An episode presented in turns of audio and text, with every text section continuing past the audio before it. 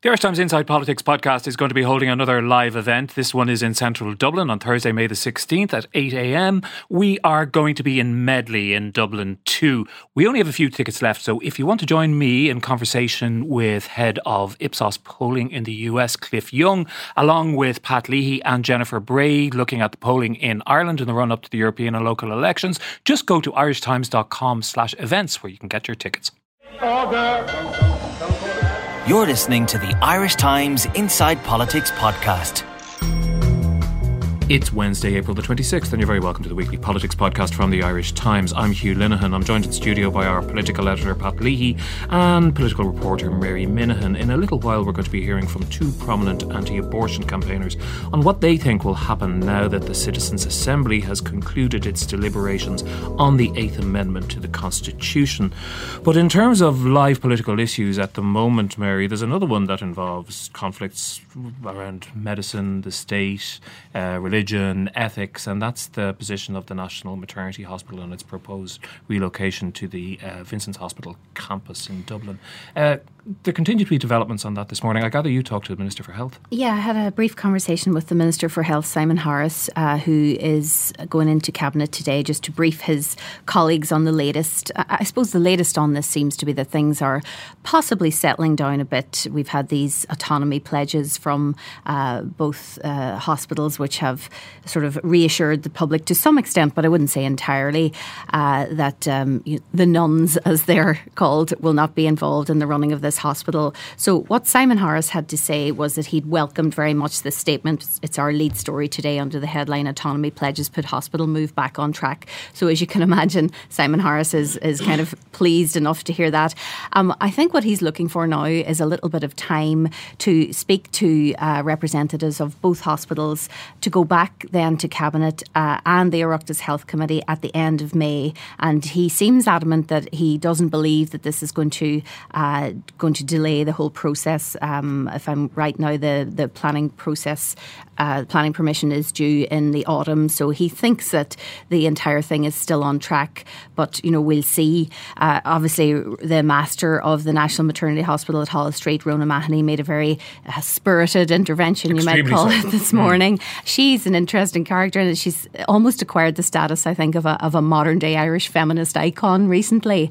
And yet, she finds herself uh, in the in this uh, very, very hot debate. And one very interesting thing she said this morning was that the uh, we've had this. Um, my colleague Harry McGee has spoken about how this row has been conducted through phone messaging. You know, it's an, almost a teenage approach. But uh, Peter Boylan, her uh, Rhona Mahony's predecessor there as master, uh, has obviously been sending some quite controversial texts to her, and she on the radio described the text as quite intimidating and quite unacceptable. So that raised a few eyebrows this morning and would indicate maybe that this row isn't quite settling down as much as people would like. I can't. I, I can't avoid mentioning that that he's also her yeah, brother-in-law. He's her um, professional um, paediatric colleague, a fellow board member, and her own brother-in-law. So that probably adds an extra emotional dimension to this. And I suppose for Rhona Mahony, she is seeing the project of her life potentially slipping out of her grasp. And I suppose a woman like her is not going to take lying down the accusation that she's going to allow the nuns to run a hospital. And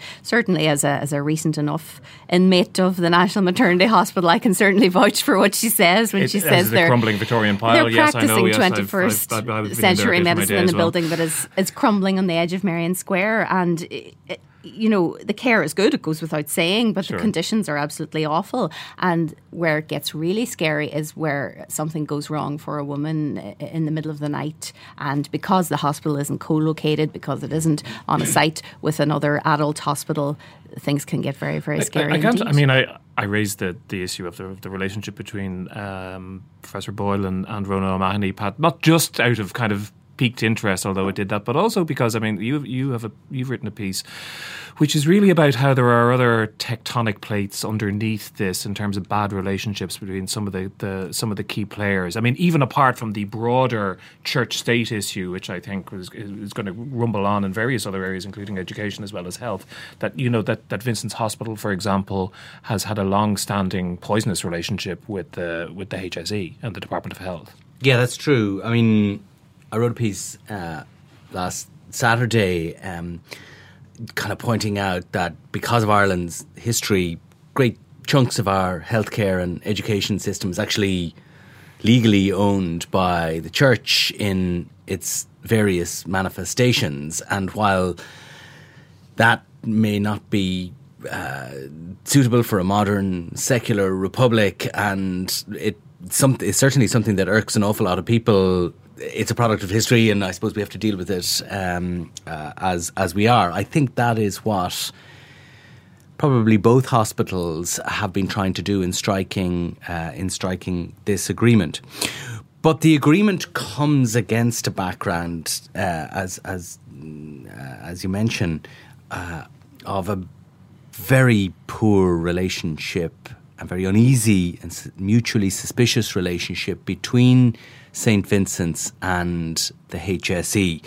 Um, the Irish model of kind of quasi independent voluntary hospitals is actually not that uh, unusual by, uh, by international standards. Lots of countries have these uh, independent hospitals, or largely independent hospitals that are funded by the state. There is a great deal of autonomy within uh, the Irish system, and St. Vincent's is one of the most autonomous and certainly one of the most jealous in guarding its independence and its autonomy, notwithstanding the fact that the taxpayer funds St. Vincent's Public Hospital to the tune of over 200 million euros uh, a year it is governed and run according to its own structure. So he who the pays HSE, the piper does not call the tune. No, and in fact, he who pays the piper doesn't even get to tell St Vincent's what it can or can't pay some of its leading musicians, if that's not stretching the uh, the metaphor beyond breaking point. The level of payment to senior executives, the extent to which consultants in the public hospital also work in the private hospital that is part of the St Vincent's healthcare group, but in and on the same campus, but independent of the HSE. The extent to which public and private consultants cross over there has been uh, a subject of very considerable uh, conflict and bad blood between the HSE and St Vincent's. And I'm given to understand that that was one of the things that uh, drove St. Vincent's uh, to issue the statement last week when it said it was going to review this entire process because uh, what Simon Harris, the Minister for Health, had last week said was that he would get the HSE to make sure that St Vincent's essentially behaved in relation to ownership and clinical governance on this. And that, I'm told, uh, uh, irked an awful lot of uh, senior people in, uh, in St Vincent's. Now, I think Mary is right. I think that the temperature has dialed down a little bit with St. Vincent's statement uh, last night with the interventions uh, from the Minister for Health, who is uh, now going to conduct some sort of a month long process. Uh, so I think that I, I, think the heat maybe go out of it, and our lead story in today's paper reflects that the heat maybe go out, will go out of it this week. However, in the medium term, I think it is the government's view that the ownership of the ownership question on the new maternity hospital to be built in St Vincent's will have to be addressed. That the current uh, the current agreement between the two hospitals, which stipulates and which gave rise to the controversy in the first place, that St Vincent's would own the new maternity hospital. I think the government the government's view right now is that that will have to change, and I'm not sure that St Vincent's will agree to that. And, and, why, Mary? Why did this blow up in the in the way it did? I mean, this was essentially known for a number of months. I think there was another newspaper, to. uh, Times of London, I believe it's called. I'm not familiar with it myself, but uh, it ran a story about this back in back in early March, and then when the Irish Times, uh, Patsy McGarry ran a story last week, it suddenly blew up. Is it because of the general temperature around these issues of um, uh, women's reproductive rights, uh, the relationship between church and state, the issue arising out of the Tuam babies and redress schemes and, uh, and and and money not paid? Is it a sort of a conflation of all those things, or was it because it was a quiet week? No, I don't think it was because it was a quiet week. I mean, as you say correctly, it did appear in the Ireland edition of the Times, and then subsequently, about a month later, in the Irish Times, uh, a similar story, maybe with slightly a different twist to it. But um, the question, yeah, the question of why, because as, as Pat has pointed out, the National Maternity, the new hospital is not going to be the only hospital in the country by any stretch of the imagination that has some kind of a religious presence in the background, if you want to put it that way. And neither is it just hospitals. Look at our schools. You know, this is not a particularly unusual case. It's a very, very emotional one. I think it's tied up with a lot of current issues. Obviously, abortion is coming up, and we're hearing talk about sterilisation and all these other practices.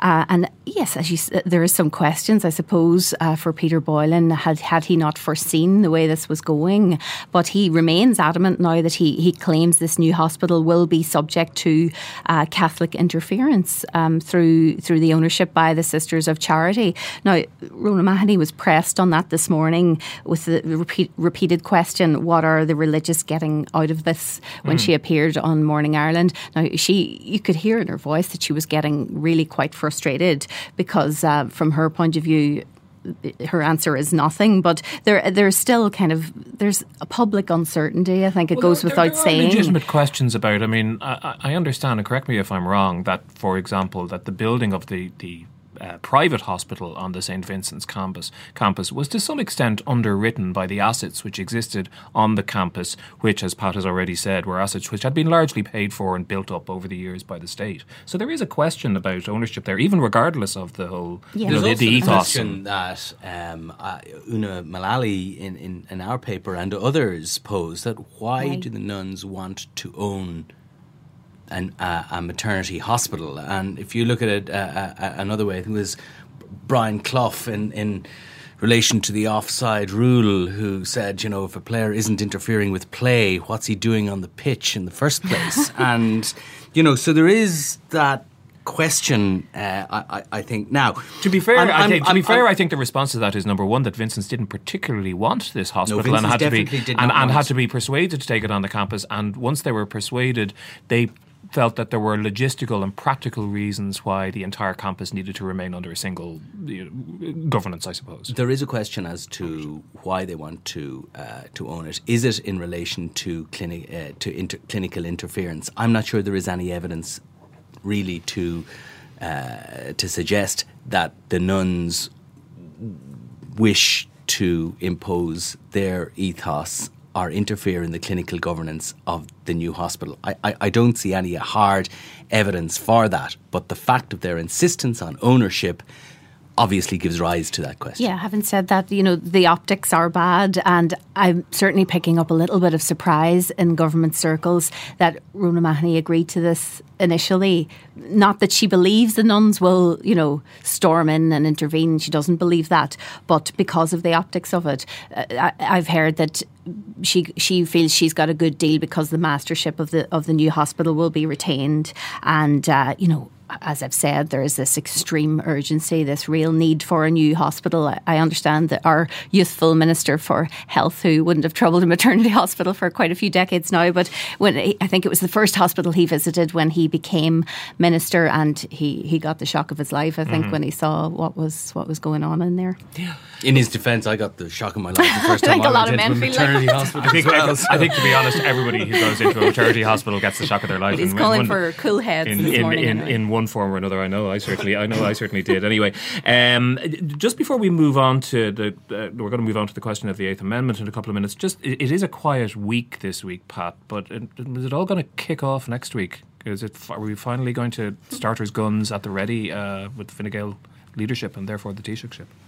Well, sooner or later we will be right in our predictions uh, about uh, about this contest getting underway. The Taoiseach has uh, indicated, I think, that he will give some indication as to, or he will throw some light as to his um, intentions vis-a-vis the leadership uh, when he returns from the summit of European leaders, which takes place in in Brussels uh, this Saturday. Unfortunately, however, he won't be around for next week's Fine Gael Parliamentary Party meeting as uh, he's making a, uh, a, visit to Canada.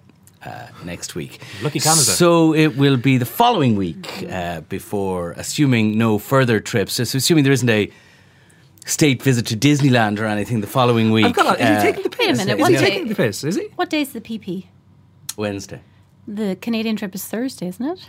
Is he going on Wednesday? Right. Maybe he's going on Wednesday. It's a long way to Canada. Oh, well, it is quite far. Uh, but yeah, uh, we're tying ourselves up in knots, Hugh, trying I, to I, ask I, the Taoiseach in new ways. you know, when I was in The Hague on Friday and I got to ask all the, obviously, once the questions about, uh, it was the, the, the mini summit with mm-hmm. Denmark and the Netherlands. And so there were a lot of pressing questions about fish, obviously. But uh, obviously, I had to ask the Taoiseach about. so I asked the Taoiseach, you know, he hadn't commented actually on Theresa May's um, shock announcement of the, uh, the snap British general election. So I asked him in a very convoluted way would could the Irish people take hope that uh, this snap British genera- general election might make for a softer Brexit? And uh, if so, would he be the Taoiseach who might be the one who would shake hands with Theresa May when presumably she uh, emerged victorious and he on the 9th of June. he wagged his finger and said that's a loaded question which you know hands up it was. But um, yes yet again he said that he would it is somewhat comic at this point isn't it? I think bit, if it, we're going we're in, a, we're in a circling kind of pattern aren't no, we but I mean you know I think if the Taoiseach attempts to go through the next few weeks without yeah. announcing his departure I think the Fine Gael Parliamentary Party will make it clear to him that their patience has run out. Remember that Enda Kenny indicated to them back in February, in the wake of the Garda controversy, that he was going to go. That is the meaning that everyone in the Fine Gael Parliamentary Party took out of it. what he wanted to do at he would make point, the position clear on his return from Washington. I, I, understood, yes, he did, and understood then, by uh, by everybody in the room to mean uh, a sign of a medium term departure. Yeah. He has now put the distance between him and that controversy that he wished to do.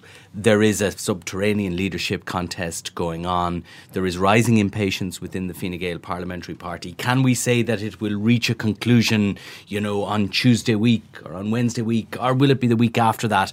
I don't think we can at this stage, but I do think that patience with the Taoiseach will run out over the coming weeks unless he makes his in, uh, intentions clear. I mean, Fine Gael is a very polite party. That's its its main characteristic, uh, but I don't think the backbenchers would let him out of the room really at the next but one parliamentary party meeting if he doesn't make his intentions clear at last. Stand up and make a call, you know, stand up oh, and I think so. publicly call I, him. I do think so, I and think that's from. I think you're approaching that point from speaking to quite mild mannered gentlemen on the backbenches, you know. But I think he has put sufficient space between himself and the original Garda controversy now, uh, so that his departure wouldn't be forever associated with that. I think that's right, and I think that was his principal intention at the time. Now, on Sunday, the Citizens' Assembly, which is a group of 100 people selected as a demographically representative reflection of the voters of this country, concluded its deliberations on what changes, if any, should be made to the Eighth Amendment to the Constitution prohibiting access to abortion in nearly all circumstances in Ireland. The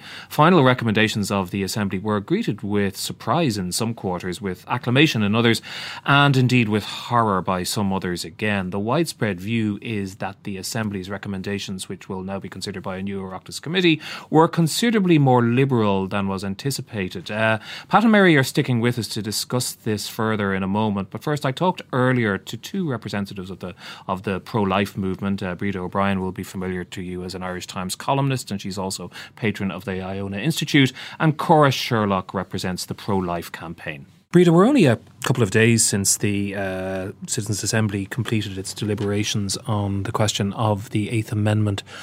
In terms of the overall political landscape and where this narrative is now, on the eve of the Oireachtas committee being set up, what do you think the landscape is in Ireland in terms of public opinion and the political realities of what's likely to happen? Well, in terms of looking at the public opinion, it is so far in advance of where public opinion is that it's quite stunning, really.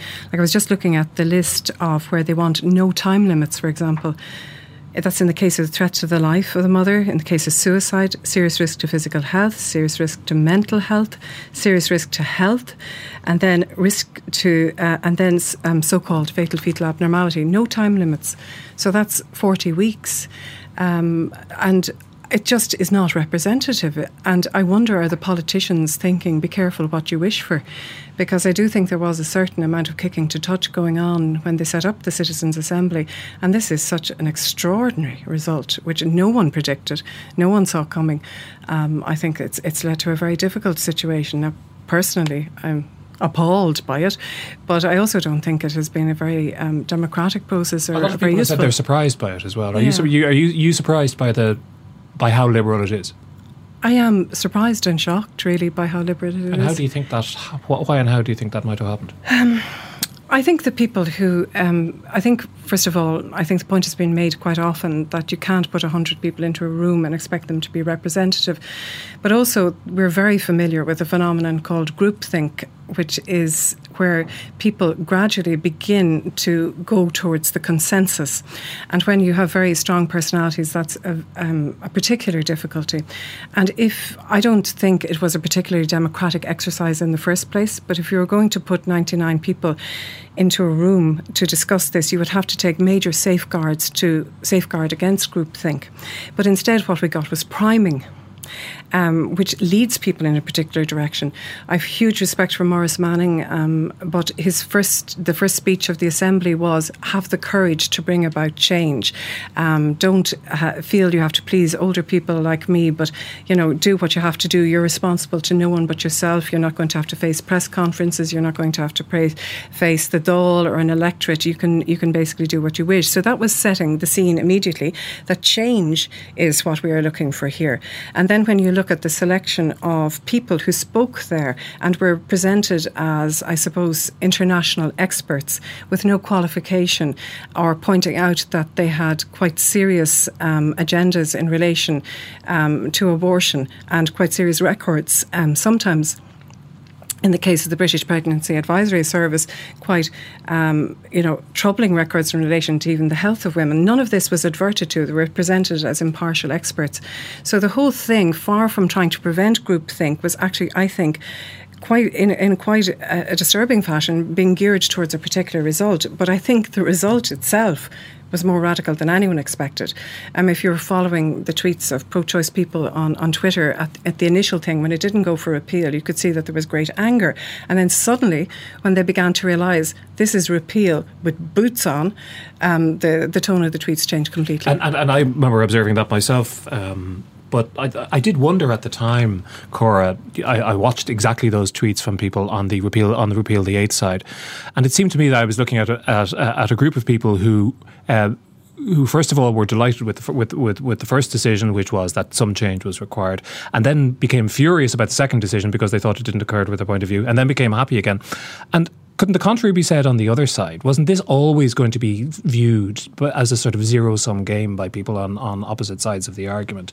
And is it possible as well that one of the explanations that, that some people on the repeal the eighth side have given for how liberal the decision is, is that because these people were trapped in a room, really face to face with the realities of this of this case in a way that most people haven't been uh, for for as long a period of time, that they that that's what actually put them in the in the direction that they ended up going, as opposed to being uh, manipulated, as I suppose is being suggested. Sorry, could I clarify there, Hugh? I'm not Yeah. saying they're deliberately being manipulated, but But effectively being manipulated, I suppose. Well, what is happening is that there that nothing was done to prevent groupthink, and in fact, a lot of things were done to cause groupthink. Um, but whether that was deliberate or whether it was simply carelessness or whether it was inability to listen to voices from another side who are saying um, you're going to get the result, um, you're going to get a very radical result if you continue with this, if you continue not to listen to the voices. I think manipulation is a very serious allegation. I'm just saying that there are questions to be asked about the way the assembly was actually working. Would it be fair to say that you, you that, that you would see unconscious biases at the very least Yes, in, in, that's, in, the- in the much structure? fairer. That's much fairer, I think. Unconscious biases, and not really being aware of, um, not really looking at the whole way that groups operate. Do you think it would have been possible, because I know that you're equally critical of, of, of how this process was, was handled, Cora, do you think it would have been possible from your point of view to have a fairer process? Do you think the Citizens' Assembly, Assembly process could ever have uh, been more satisfactory from your perspective? Well, what we said at the beginning was that the process was very clearly just an, an intentional way to pave the way to a referendum, and we were going on what people were saying, people who supported it. So, you know, that was the way it was set out to begin with. But we entered into it in good faith. The Pro Life campaign made a, made a presentation, um, and I attended most of the sessions, including this weekend. Um, and what I would say is that it was very possible to conduct it in a fairer way. I would go so far as to say that it was managed, that the members were managed managed in a certain way. What I would say is that listeners, anyone who wants to get an idea of what this assembly was like, should watch the videos of this well, last weekend. It's yeah. all there to watch, mm. and you really should watch them because you get some idea of you know really the the chaotic nature of it. That's what it was. It was chaotic, managed, um, and really a shambles. and you know, it's it's quite shocking that something like the the right to life, the most important right in our constitution, should have been put on trial in the way that it was. So, in the in the famous words of the Irish politician, "We are where we are." That this process has now concluded. The Oireachtas committee process, uh, what you referred to, I think, Breda, some justification as a potential part of this can kicking down down down the road, now begins with with uh, we understand its marching orders are to report back to the to the Oireachtas by by the end of the year. How do you see that going over the next over the next few weeks and months? I'm sorry to say I've no faith in it as an exercise because I engaged with complete sincerity um, in the exercise uh, that we took part in before the Orwellian named uh, Protection of Life and Pregnancy Act, and it was really people engaged in it with complete sincerity. It was a respectful process. It was a well managed process from the point of view of people being given equal time and whatever. And not a single thing that was said from our point of view had any impact whatsoever on the outcome. That undermines your faith in democracy. I don't know whether they're going to go through the same thing again. You would, um, you know, whether they're going to have hearings, whether they're going to have people uh, come in with that that questions then why you know the whole citizens uh, assembly um, thing and but is so there not the opportunity for some redress of that from your perspective now if we're entering if into, a, into, to. into a new process only if it's listened to and if you're going into it with the understanding that our options is do we have uh, uh, our option is whether we have a little bit of change or a large amount of change, um, that's not a fair process because the the alternative, which is that you actually are proud of the fact that you have this unique thing in your constitution, which actually says that all human lives are equal, no matter how tiny, no matter how vulnerable, um, and that is something we should be proud of and we should protect. If that isn't there on the table, then how can it be fair? Poll after poll now over the last year or two years or so have shown really that, that, that the position which yourself and Cora are, are expressing, which is retention in its current form of, of the Eighth Amendment, is a position which is only held now by, by quite a small minority of the Irish people, somewhere around 15% maximum. Um, I, I don't know. Um, opinion polls opinion polls are opinion polls. They show what people think at a particular moment. And in the Abs- there's certainly been a slippage in support. There's no question of that. But then you have to ask yourself do you look at matters of life and death according to an opinion poll? Do you say, do you look at the values that you have in your constitution and say, well, we don't like them today and so we'll get rid of them? Like I, I look back, for example, at, say, things like the citizenship rep- referendum and uh, you know, would think it was regrettable that some of the decisions were made and which which were made at the time. Um, they it's not that I'm anti democracy, but I think there is a difference between. There are certain things which we don't revisit. We don't, for example, look at the right to life of grown people uh, every 10 years and say, well, do we still think they have a right to life? Or we don't look at the right to education every 10 years and say, well, do we think we still should provide you know, primary and secondary education? No, but there is a reality that in both those instances, those are, um, those are rights which are held in other all other countries in the EU, for example. But whereas there is a division uh, on, on, on this particular issue, which is which is quite separate, and, and generally, actually, Ireland is is an outlier. Now, I'm sure, in your view, correctly an outlier, outlier. and that's a, and that's a that's a positive yeah, fact. Yeah. But the, the reality does appear to show that that, and I'm not suggesting anybody should just go chasing after opinion polls to dictate their own morality. That the view of the country has changed quite substantially over the last decade or so. If if I don't know how much it has actually changed because we have a difficult situation in Ireland in that there's a fear um, of expressing views that go against the mainstream. Um, I don't think it's peculiarly Irish. I think it's in a lot of different societies, not just in Ireland. But there's and there's definitely a lot of what you might call out group stereotyping. The people who are not popular at the time are all seen to be the same, and that they're regressive or that they're they're whatever. Um, so I think it is difficult. The real it, it hasn't been tested how much um, people actually really want to retain um, the eighth. And I think when people start, I, I think this will the Citizens Assembly will appall people because it makes the British regime look, you know, because there are things here um, which are not uh, allowed in Britain currently up, up to birth. Um, and uh, it's, it's, I, I think people would be appalled by that. I think they will start to look again and say, well, is what we have so awful? Like, what we do need, we do need much more support for women who are pregnant in difficult circumstances. We need much more support for people who've got really um, terrifying and worrying diagnosis for the babies in the womb. We need to do an awful lot on that level, and we could do an awful lot more on that level. But to remove the protection that's there, I don't, I don't think. I'm not sure that the appetite is there as strongly as the opinion polls would pretend. Cora, do you think we'll be facing into a referendum on this issue?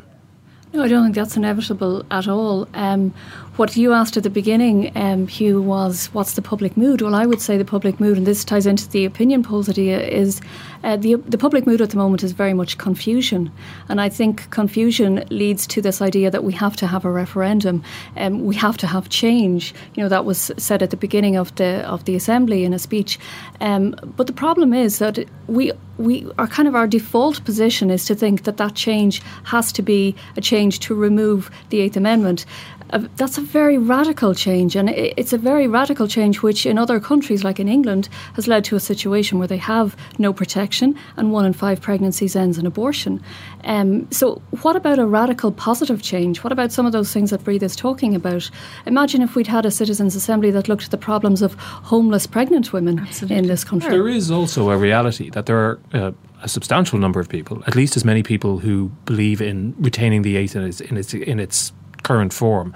There is a substantial larger amount of people who believe in removing the eighth for the reasons for, for, for the reasons that the repeal the eighth campaign have uh, have articulated. Plus, there is a grey area between between those two poles as well. I mean, that is a reality, isn't it? You know, I'm I'm the first person to say let's face the reality, but what I'm saying is I don't think we're doing that at the moment. What I'm hopeful about, uh, like Breda says, is that the assembly uh, results is going to make people. I think it's going to be a bit of a wake up call for the public. I think they are going to be shocked um, by what has come out. Personally, I wasn't shocked. I wasn't remotely surprised because if you sat in um, and watched what was happening as the assembly uh, sessions took place it was very clear it was being moved in one direction constantly. You've, you, have made clear that you that you thought that this system was, was, was rigged to deliver an outcome. I think that's that's fair to say, isn't it? Yes. Well, then what what is the next outcome? If now that this element of the process is finished, is it not inevitable in your view, given that that is your view, that we're going to move through the committee process to a proposal to? Uh, I'm not quite sure now whether it's going to be to repeal, re- repeal or alter the Eighth Amendment. I, you know, I don't, I don't think that it's going to be inevitable that we have a referendum to do any of those things. Um, what would stop that happening? Well, I think what would stop it happening would be if every member who is going to lo- who's going to sit on the Oireachtas committee sat down first and watched the chaos that took place on taxpayers' money this last weekend. And I suppose but, but the, the taking, thing taking that point, and you have you have made that mm. point, and it's taken on taken on board now we're going into this new process. What happened in the Citizens' Assembly, whatever one's view of it is, is not binding in, in any way. Mm-hmm. Uh, the committee will have to read it and look at the documentation, but no more than that. They are politicians who have their own views and their own constituencies. I think we have a, we're starting to get a sense of who's going to be who's going to sit on that committee. Some of them clearly have strong pro-life views. Some of them clearly have strong views on the on the other side of the argument. Mm. Where is that process going to lead? I, th- I think there's a pro- um, I think there's a problem with the the process in that you're saying there's some people with pro life views, but politicians are politicians and they're going to be looking at the last people who expressed strong views in this and it's a kind of a where are they now? Um, you know I think personally one of the most disgraceful ep- episodes in, in Irish politics what happened to people who actually stood up for their convictions. We're always saying we want politicians to be people you know of high moral ca- caliber and when they are we just you know that's the end of their careers. And I think that's a problem.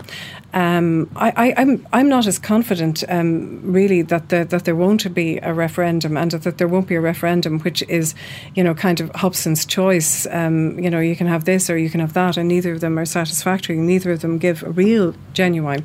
Um, for example, like I, I, I, don't want to go back over how the Citizens' Assembly. Um, uh, happened. But I think there's something which hasn't been fully grasped, really, which is that if you accepted the recommendation of the Assembly just on the mechanics of it, that what you're putting into the Constitution is we trust politicians henceforth to to legislate for abortion. That's what you're actually putting in there.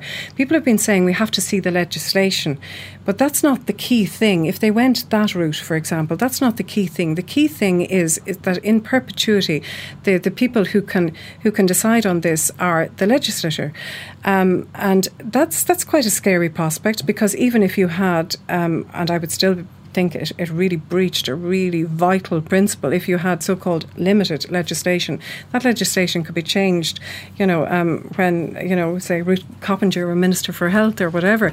Um, so, so the, I think if this if this process, I would love to see it actually coming out with a really strong endorsement of the Eighth Amendment. I can't see it doing that. Well, I would love it. Unlikely to, it's very unlikely. The composition of it's the extremely unlikely, and, and the, the, the, views of the country. Really, but but if it is going, um, you know, as Cor says, it isn't inevitable, but I think it is likely. Um, they, if it is going to move in that direction, what people have to be given is a fair chance, a fair campaign, um, a, you know, fair media, uh, which which is actually a difficulty. It is a difficulty mm. that that um, it's it's so unusual for somebody who has pro life views to be active in, in the media and in a way that allows people to see that, whereas it's not.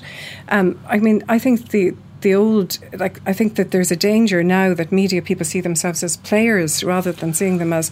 But there is. I mean, every debate that I've heard on this issue since since Sunday uh, in the broadcast media has included a representative of the pro pro life voice. I mean, I was listening to you, you yourself, Cora, on uh, on on Sean O'Rourke on, on Monday morning, and equally, I think I think you've been busy. Actually, were you were you on uh, late debate as well on RTE last? No, uh, I wasn't. No. But I, Vincent, I, I, Vincent Browne. You're on Vincent yeah. Browne. Yeah. yeah. they all get mixed up in the. yeah, wasn't it? But do you know what I mean? It's it's it's not true to say that, that that these voices are silenced. In fact, to my knowledge, broadcasters, you know, once a campaign feel, feel, feel there's, well, there's well, a, well, even before a there's a campaign, broadcasters feel yeah, feel, feel I, constrained, I don't, I don't, don't think if you look at coverage over the past while, I mean, the balance is enormously in one direction. Um, and I'm not t- so much talking about broadcast media, really. Um, I, I, think that's going to have to be an issue that, that people are treated fairly, that there isn't a kind of, you know, well, you know, you're from this organisation, so you would think that, wouldn't you? Kind of attitude which you which you hear quite a lot, um, a kind of a dismissing. And uh, one tactic I think which is going to be really um, worrying is is one we've seen before, which which actually gradually moves the centre which is that you present people who, who, are on one point as extreme and the other point as extreme, and the reasonable people are in the middle, which sounds great and it sounds very logical and, and plausible. But if you apply it to rape, it doesn't it doesn't look quite so it doesn't look quite so plausible. Or you look to anywhere where people's lives are, are being threatened because of their belief or because of what else the the, mid the centre doesn't always have the right answer. But isn't that really largely a reflection of number one how fraught this particular issue is on, for, for, for people and serious emotional investment Absolutely. on both sides of the debate. And also that it's it's not really a completely valid comparison there because there are no, there is no debate in any other country in the EU about whether or not rape should be legalised, for example. So there is a real cultural, okay. philosophical, legitimate divide over this particular issue and the rights and wrongs of it but in a way that there isn't over the it's examples interesting that, that you say there is no debate in the EU because that's consensus thinking. That's saying that that you know that that if, no, if no no I'm not saying there's no debate, but I'm saying that there is a debate. There's a legitimate debate, is what I'm saying. Whereas there isn't a legitimate debate over rape. Okay, well maybe rape isn't the best one to take, but if you take say immigration for example, um, their you know their extreme polarized views in relation to to to that as well, um, and that's not a good example to take either. I'm going to retract that one because it's not a good example because there might be some something to be said to be in the centre in that one.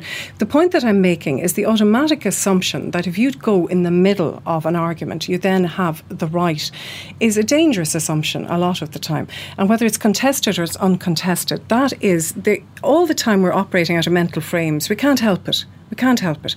Um, it's the way it's the way humans have evolved, I suppose, as, as tribal beings up through the, the centuries. We're always operating through through to frameworks, but you, if you're conscious of those, you can do something about being biased in favour of them. So, if, for example, a television presenter says, "Oh well, you're very extreme and you're very extreme, and let me talk to you, and you're in the middle, and you're a good person," then the alarm bells should go off in their head and say, "Well, that's not automatically right." Or if you say to somebody, you know, "Well, you should, you would think that, wouldn't you?" Because where you're coming from. Is that fair? Should I look at the validity of their argument? You know, even a stopped clock is right twice a day. Is it possible, no matter where they're coming from, that they actually have a point on this issue? I think that takes an enormous amount of brain glucose. It actually requires thinking. It requires moving outside your in group and looking at the out group, not as these strange beings, but as actually people who have the same kind of high moral standards as you have yourself and the same kind of um, desire to do the right thing and to uh, accept their bona fides, but also to be able to stand over what you uh, what you actually believe. I think I, I, accept quite a lot of that, and I think the critique of the media is something that, that that critique of the media can be can be applied in other circumstances as well. But one of the things, Cora, and maybe finally, perhaps, if you if you if you wouldn't mind on this, in relation to this debate, is when when when I see it, regardless of what my own particular views are on it, it's very often deeply unproductive. I hear people on one side or the other of of it. I wouldn't even dignify it with the phrase an argument. It's it, what we what we hear is is an exchange of blows, which are not productive to somebody neutral or somebody mm. trying to figure out what their view is, uh, listening to it on a radio program or whatever it might be. My fear is that that's exactly how any political process, be it around this committee process which is about to happen, or indeed but some potential referendum that that will happen after that. That that's what it will be like, uh, and in fact, that's that's that's the way this debate has always been framed in Ireland. Yeah, I think there is a problem with the way the debate um, continues, and I think that you know whether you look at the media, um, and I don't like to to talk all the time about media bias, but it is an issue. I mean, there was a Seanad debate about uh, RTÉ Radio One having 81 minutes for the pro-choice side and four minutes for the pro-life side in just one month. You could pick pretty much any month. Um, I know some days are better than others, but but that's uh, that's the reality, and that's kind of an ongoing problem. I think that the the debate in Ireland needs to become more human and more humane. And what I mean by that, needs to actually look at the human beings who are involved. The Eighth Amendment has saved lives at a conservative estimate, it saved tens of thousands of lives. And we need to get over this idea that it hasn't done anything good. Do you accept the bona fides of the Repeal the Eighth campaigners who are talking about women's lives? Absolutely. You know, I think that there are an awful lot of very well intentioned people on the on the other side, if you like, of this debate. But the reality is that I wouldn't be involved, and I'm sure Breda would agree with me. We're two women. We wouldn't be involved in this debate if we thought there was the remotest chance of the Eighth Amendment being a danger to women. That is one of the uh, confusions and that's one of the myths that has been allowed to spread. And the one thing I hope going forward is that that kind of a myth will be dispelled because we can't have a debate um, in the atmosphere of fear, of, of, of scaremongering, of uh, false facts. Let's get into real facts because that's, that's the only place we can have a decision. And that's the one thing that I, I was so disappointed about um, with the decision that we are now at. And we are at a, a really, you know, like we say, a radical recommendation has been given. I don't think the politicians wanted that at all. I think they're going to have to try to, to you know, we've heard them say and commentators say that it's not politically saleable. It's not politically saleable because one thing that all of the opinion polls show is that people do not want uh, a wide ranging abortion. That's what the Citizens' Assembly has come back is, with. Is it too Machiavellian to suggest that a, that a proposal which is not politically saleable might actually benefit um, the, those people in favour of retaining the eighth? Well, that's what they want. You know, people who want, people who are honest uh, about repealing the eighth will say that they, they do not want, um, they don't want limited abortion. No, but from, from your point of view, as a retained on the retained the eighth position, mm-hmm. is it not is it not potentially politically beneficial to retaining the eighth from your perspective if well, if the proposals are more liberal? Uh, you know, I mean, I'm I'm happy with honesty. I'm happy with people who say this is what we want. What I'm not happy with is this, like Breda says again, the uh, middle of the road thing, which says we can have restrictive abortion when we know that that just isn't a reality. Um, just in the point that you're making there, will it fa- uh, play in favour of those who want to retain the eighth? Unfortunately, I think it's going to have the opposite effect because anything is going to look moderate in comparison to abortion up to birth on physical health, mental health. You know, um, you know, abortion up to 22 weeks for phys- anything is going to look moderate, in, but it isn't necessarily moderate. Um, so I think, in fact, it's going to have the opposite. And if you were being Machiavellian, you could think, well, you know, if you're going, I, if you're going looking for a pay rise, which um, very few of us have done, God forbid, God forbid um, that uh, you go in and you pitch, you pitch it very high, and you hope that it's going to come down a bit. So I think exactly. it's much more likely to ret- it's much more likely to favour those who want rid of the Eighth Amendment than it is um, to favour those who want to retain it. And uh, that's that's that's a huge fear that I have. That in a sense that if uh, something that is quite frankly appalling. Uh, Breda and Cora, thanks very much indeed for coming in today. So uh, Pat and Mary are are still with us Pat, is is Breda O'Brien right there when she talks? She suggests, I think, that the although the deliberations of the assembly are in no way binding on what happens now in the political process, that that that it may go some way towards reframing the debate, the, the, debate or framing it as it unfolds over the next 12 months or so? I'm not sure that it reframes the debate, but it certainly, I think, begins it at a slightly different point, at a significantly different point, really, than uh, than people had anticipated. So that the, the, the, the process that will take place now is that the report of the assembly, when it is written by the judge and sent to the Oireachtas, which is due to happen by the end of June. It may happen a little bit before that. That will go to a special Oireachtas committee whose uh, full membership has not been uh, yet decided, but will uh, will be comprised of uh, I think 23 TDs and uh, and senators. Both houses passed resolutions before the Easter break. So, I suppose what most people anticipated and certainly what the politicians themselves anticipated, was that some sort of a recommendation for limited reform uh, of Ireland's abortion laws would be uh, concluded uh, by the, the, Assembly and sent to them for discussion. Instead, a much more radical change in uh, uh, in the law governing abortion has been recommended by the Citizens' Assembly. Now, that is not binding; it has no decisive or executive power. But what it does is that it starts the conversation that will take place at the committee at a more uh, a more liberal point I think, uh, than would previously have been the case. Now, that is not to say that the committee will be bound by its recommendations or that its only function is to see how those recommendations would be transferred into law.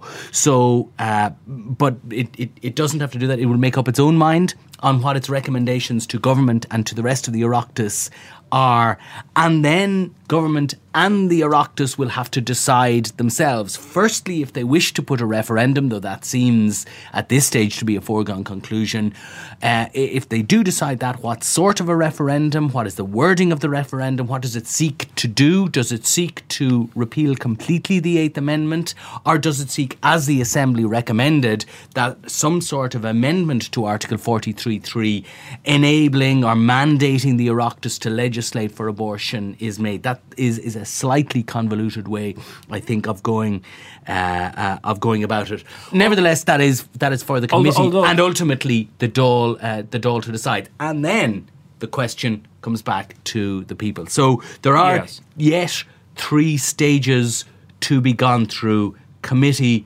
Oireachtas, and the electorate before. And there's the whole uh, question, uh, that, not just, made. and in a way, to, to, to, my surprise, the decision on, on Saturday, Mary, that, uh, or the recommendation of the Assembly that it would be a replace rather than repeal was the was was the preferred option.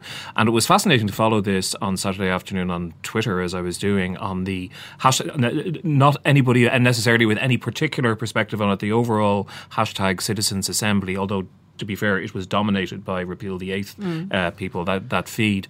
That there was a there was a hugely enthusiastic welcome for the for the first um, point, which was that uh, that that the constitution absolutely needed to be changed.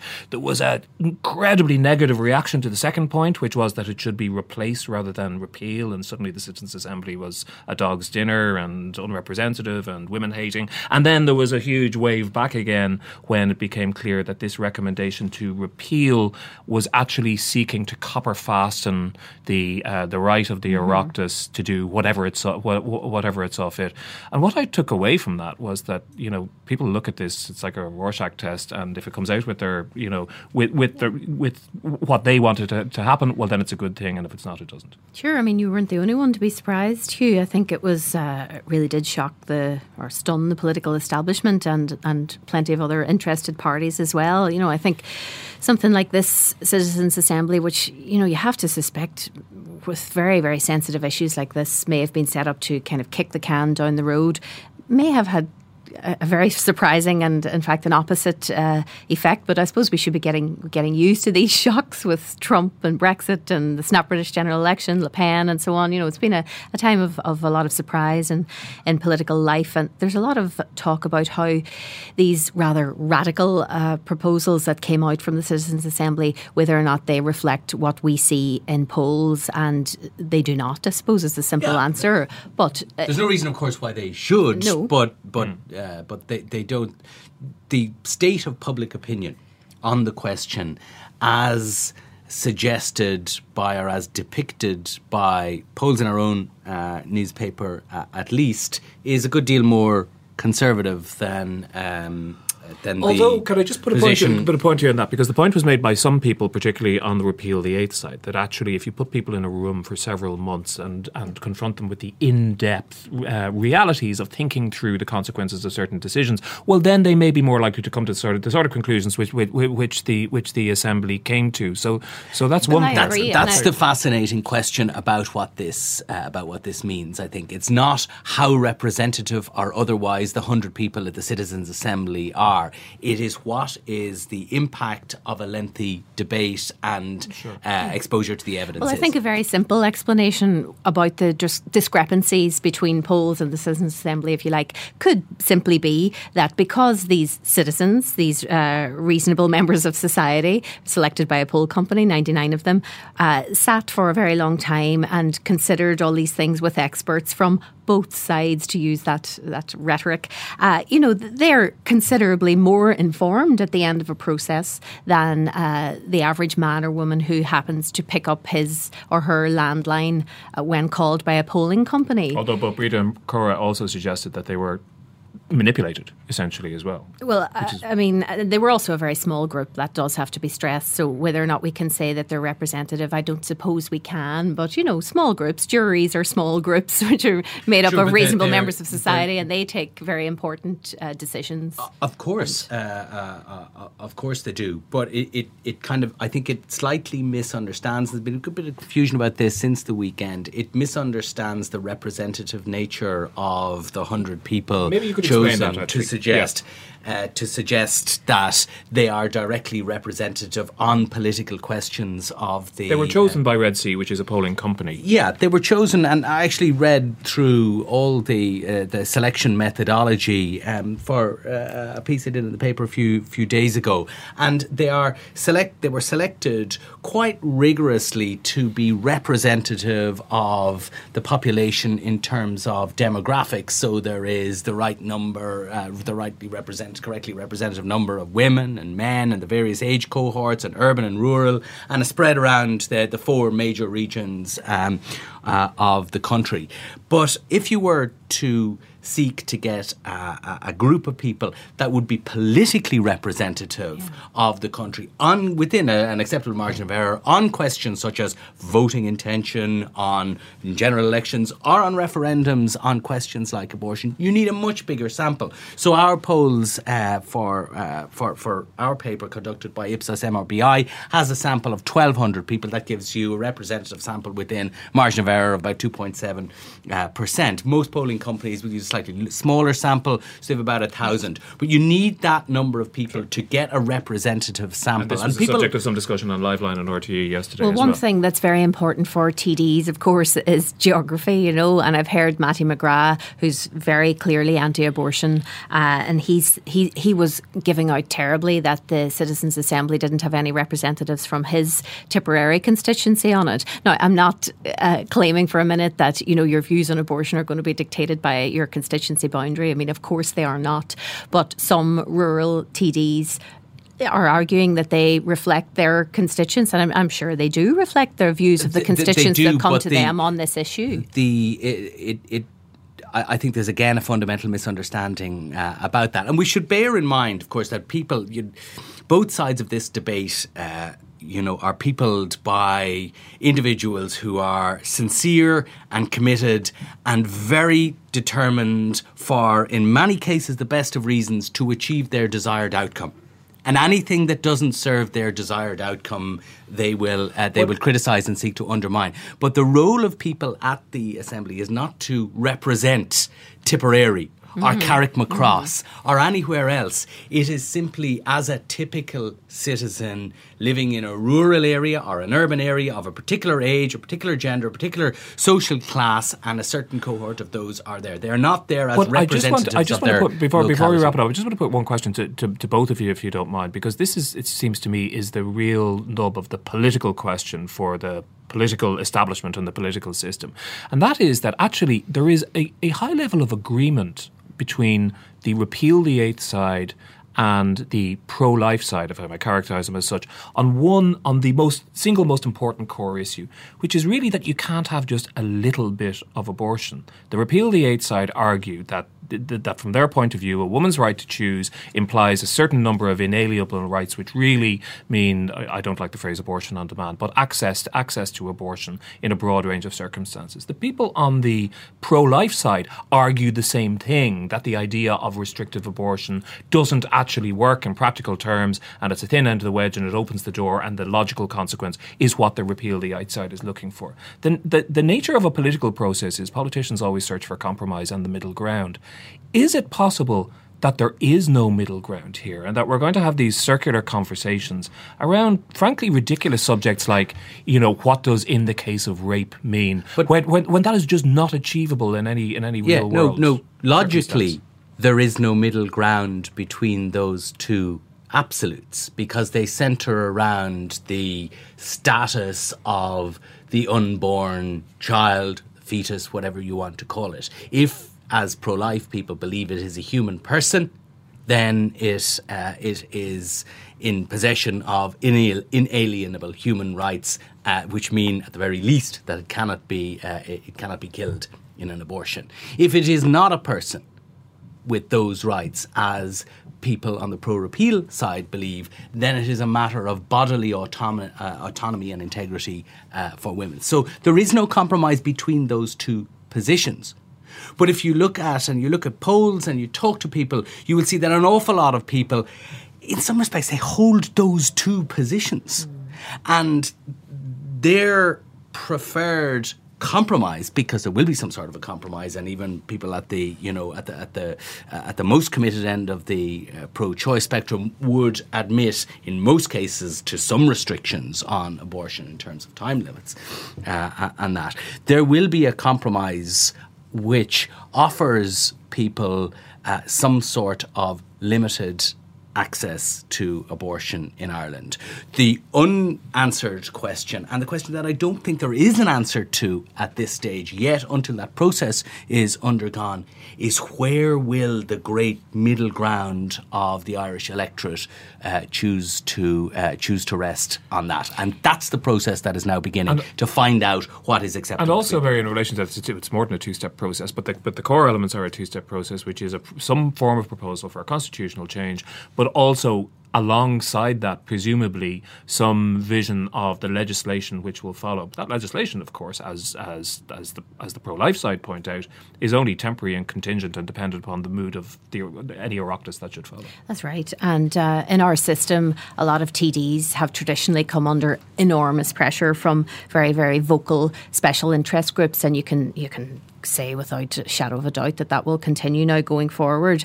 Um, you know, our, our situation, it goes without saying, our situation is unique given our proximity to the UK. I mean, abortions are happening in Ireland uh, in instances where a woman's lives are, lives are at risk, and that includes in the case of suicide. But because of our proximity to the UK and other and other countries, Netherlands and so on, where people go to, where women go to have abortions, uh, you know, four thou- is it four thousand women? I think give their address annually uh, as So the number is higher. Than yeah, I mean these they're not they're not aliens. You know, they're they're people we know, our colleagues, our sisters, our wives, our aunts, and so on. And you know, I think where where the conversation potentially gets very very ugly is when we get into the nitty gritty of this legally, and we start talking about, uh, you know fatal fetal, fetal abnormality, uh, rape, incest, and then you get into sort of a sphere where you're talking about almost good abortions and bad abortions, and you know that's where it just potentially gets very, very risky and very, very painful for a lot of people. Indeed. I think people often criticise politicians for you know their reluctance to deal with this issue, and much of that criticism is justified. On the other hand, if